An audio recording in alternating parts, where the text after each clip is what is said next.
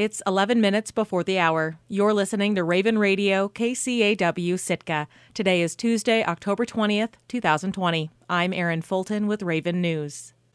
Angoon, Kake, Pelican, Port Alexander, and Tenakee Springs all held local elections earlier this month, and the official results are in. KCAW's Erin McKinstry has more.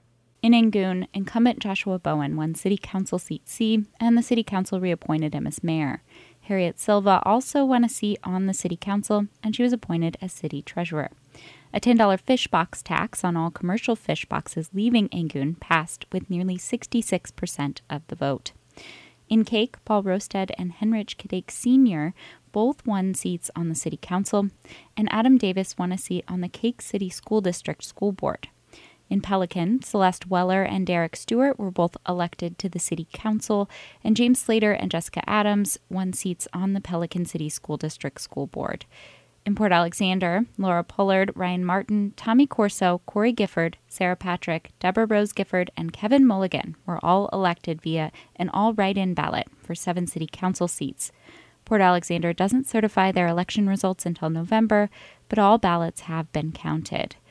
And in Tenakee Springs, Rudy H. Zeal, Dan Kennedy, Linnea Lospinoso Chattel, and Nikita Chase all won seats on the city council. The council will appoint mayor and vice mayor positions at their upcoming meeting on Thursday. Yakutat will hold their municipal election today. The polls are open from 8 a.m. to 8 p.m. at the Yakutat Police Department building. Reporting in Sitka, I'm Erin McKinstry. For a breakdown of election results in each of our listening communities, visit our election hub on our website, kcaw.org. Reducing the size of the state's ferry fleet was among the cost saving recommendations from a work group looking to make the Alaska Marine Highway system more efficient. Now the state is redoubling its efforts to sell its two fast ferries. As Coast Alaska's Jacob Resnick reports, the sleek blue and gold catamarans were brought into service about 15 years ago with great fanfare. The fast ferries had a rocky start. A defect with their innovative lightweight engines caused them to crack, leading to headaches right out of the gate. The state sued the manufacturer in 2010, and both ferries were eventually repowered with conventional engines. And when they did work, the ferries were popular with passengers. That's because the 235 foot vessels could cover distances twice as fast as the rest of the fleet. Juneau to Sitka only took about four hours. But the catamarans burned far more fuel than the rest of the fleet and struggled in the notoriously rough wintertime conditions in Lynn Canal. So the Chenega was taken out of service in 2015.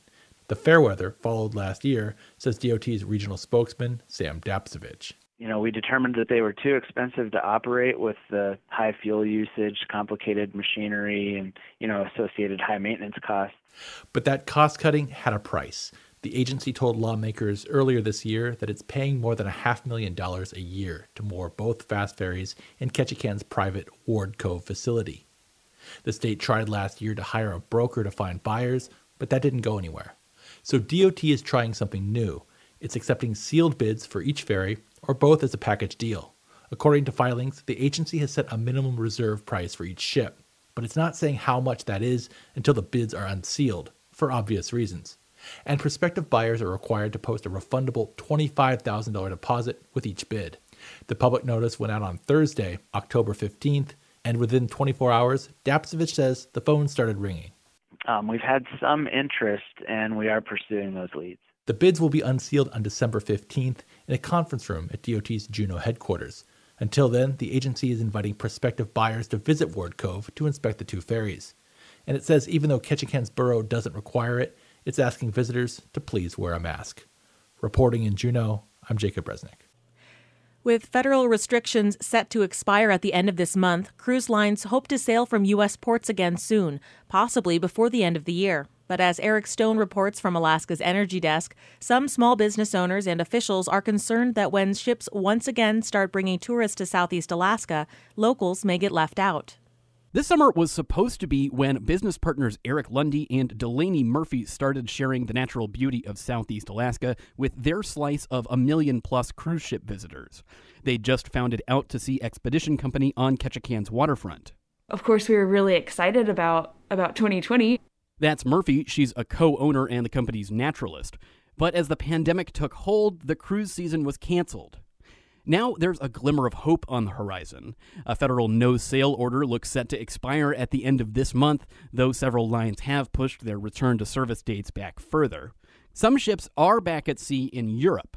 Cruise passengers and crew are tested for COVID 19 before getting aboard. Ships run at reduced capacity, and onboard medical facilities are prepped for positive patients. And when passengers get off the ship in port, they're restricted solely to cruise line sponsored activities. Bud Darr is an executive with Geneva based cruise line MSC. Bubble type of shore excursions is one of the keys to making our protocols work. Otherwise, the MSC vice president says there would be a big hole in the cruise ship bubble.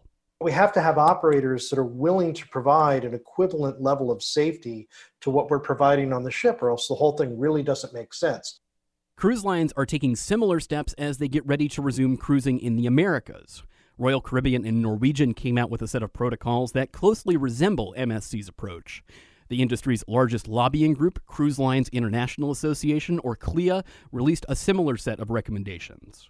But Out to Sea Expeditions co owner Eric Lundy says he's worried that keeping guests in a bubble would squeeze out most of Southeast Alaska's small tour companies, retailers, and restaurants it would become basically another no ship season, except for in this case, you'll have a ship park there just to remind you.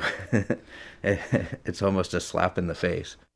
He says partnering with the cruise lines to sell his tours aboard really isn't an option. He says he just can't afford it. Basically, that exchange you sell at a very cheap price in exchange for volume. And a lot of the independent tour operators are like a, a single six pack boat, very, very small operations. With room for only six passengers, low price, high volume tours don't make sense.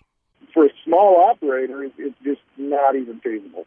That's Kevin Birchfield, president of the Juneau Charter Boat Owners Association, which represents 12 small tour companies. They've got to be able to operate in a fashion where everyone is included. Local officials are sounding the alarm too. There's not going to be any free flowing traffic within the downtown, and that's going to have a various a very serious impact on the local economy. That's Ketchikan City Manager Karl Amylon updating the City Council. Amylon says the city is working on ideas, barricading the port, limiting traffic, maybe even getting the whole downtown area inside the bubble.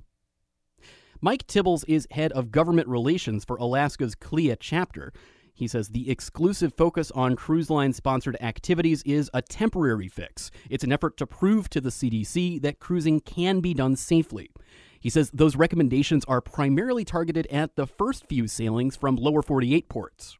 This is not what we hope to have by the Alaska season. I mean, we hope that things open up. He says cruise lines envision expanding that bubble beyond line sponsored trips. But the cruise industry rep says it's too soon to discuss what tour operators or even cities can do to get inside the bubble. Tibbles prefers the term safety net. The very first hurdle that we've got to overcome is just to get some level of service restarted, right? and and you know, between now and Alaska season, there's a lot of time to be able to have discussions with our business partners and with the, the local community leaders on how we can expand the safety net. Tibbles says he's speaking with mayors and managers in port communities. He says the overall pandemic situation, like how many cases there are, whether a vaccine or a treatment is available, improvements in rapid testing, all those could influence how and when protocols are relaxed. Delaney Murphy, though, the naturalist and co owner of Out to Sea, says she's hoping for answers sooner rather than later. I'm sure it will change. Hopefully, it will change from, from how they're starting off. But I guess, you know, if it if it doesn't though like what are we gonna you know find out in march that oh actually nope you're not you're not gonna have a season unless you're in this group? Like we need to be able to plan you know? She says that if they can't get inside the bubble out to sea may not survive. Cruise ships usually start calling on alaska ports in april. Norwegian royal caribbean carnival holland america princess and disney cruise line each list spring 2021 alaska voyages on their websites for Alaska's Energy Desk, I'm Eric Stone in Ketchikan. Alaska recorded three straight days of more than 200 coronavirus cases on Friday, Saturday, and Sunday as a COVID 19 surge continues in the state. Anchorage continues to account for about half of the state's cases, but Fairbanks, the North and Northwest Arctic, and the YK Delta have also seen sharper increases over the last few weeks. Hospitalizations due to COVID 19 have started to rise in the past days, though hospitals are still reporting they have some free capacity. State epidemiologist Joe McLaughlin says the new cases have been linked to many different kinds of gatherings, but there is a demographic group that has seen the steepest increase. We've got wider dispersion of cases uh, than we had, you know, months ago. So now we're seeing uh, more communities impacted, uh, more outbreaks occurring in, in some of our smaller, more rural communities. At a press conference last week, he said there is a regional difference between the most recent surge and the first and second waves. We're seeing really skyrocketing cases in the in the adults in their 20s through their 30s, followed by adults in their 40s to 50s. But we're also seeing increases in cases in uh, children as well as older adults. Health officials are reminding Alaskans to take health precautions seriously as winter weather pushes people indoors. I'm Erin Fulton, and this has been Raven News.